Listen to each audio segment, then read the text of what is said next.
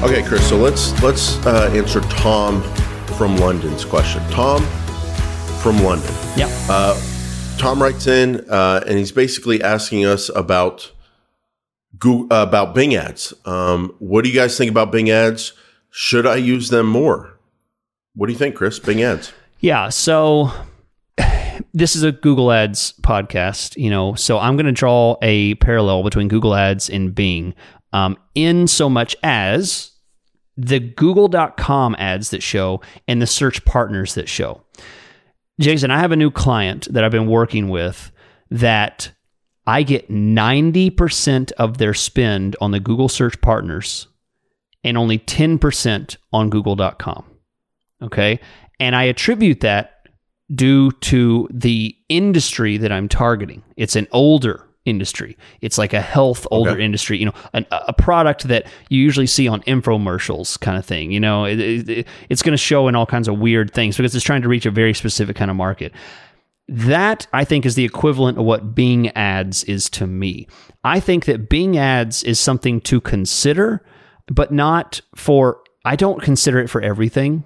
I think that it is a great system to use when it matches. And, and for me, my experience is it seems to be a much older demographic that uses it because I tend to get a lot more if, if it matches that demographic, if that's what my kind of uh, audience that I'm going after. What what do you think? Am I off? Do you agree with me? No, I think that's got to be right just based on market share because obviously Google has a much bigger market share on mobile, even though they have a huge market share on desktop because on mobile, they're the default search engine on iPhones and then they're the default search engine on Androids. So they're the default search engine on mobile. But in desktop, for so I guess some people don't buy Apple computers. I don't know what they're doing, but some Yeah. people don't. Yeah. And uh, maybe they have Windows on there and then uh, if Windows is, I don't even know, but I, I know Bing is uh, the default in a lot. I literally don't, I don't know what they're Yeah. doing.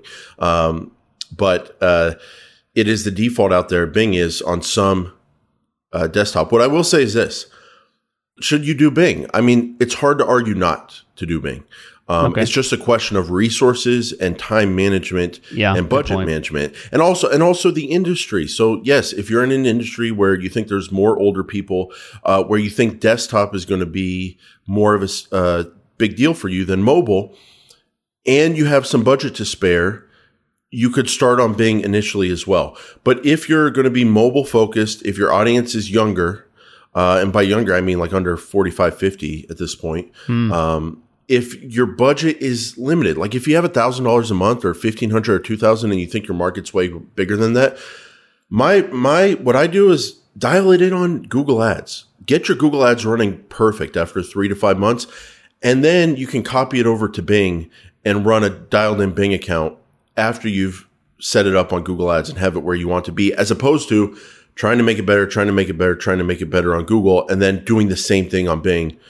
I think just make it better on Google with your limited resources and then copy it over to Bing.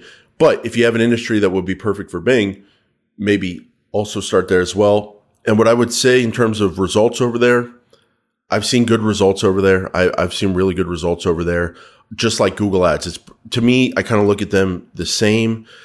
Like we talked about last week, Chris, search terms, search terms, search terms. Um, and I, I do the same things I do in Bing that I do in Google Ads.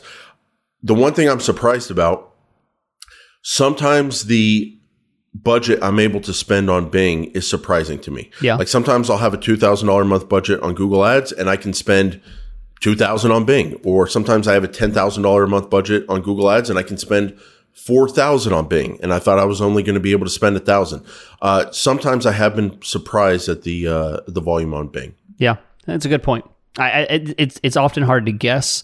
It may not be enough to just kind of guess based on the kind of audience you think you're reaching out to. You really don't know what Bing could bring in.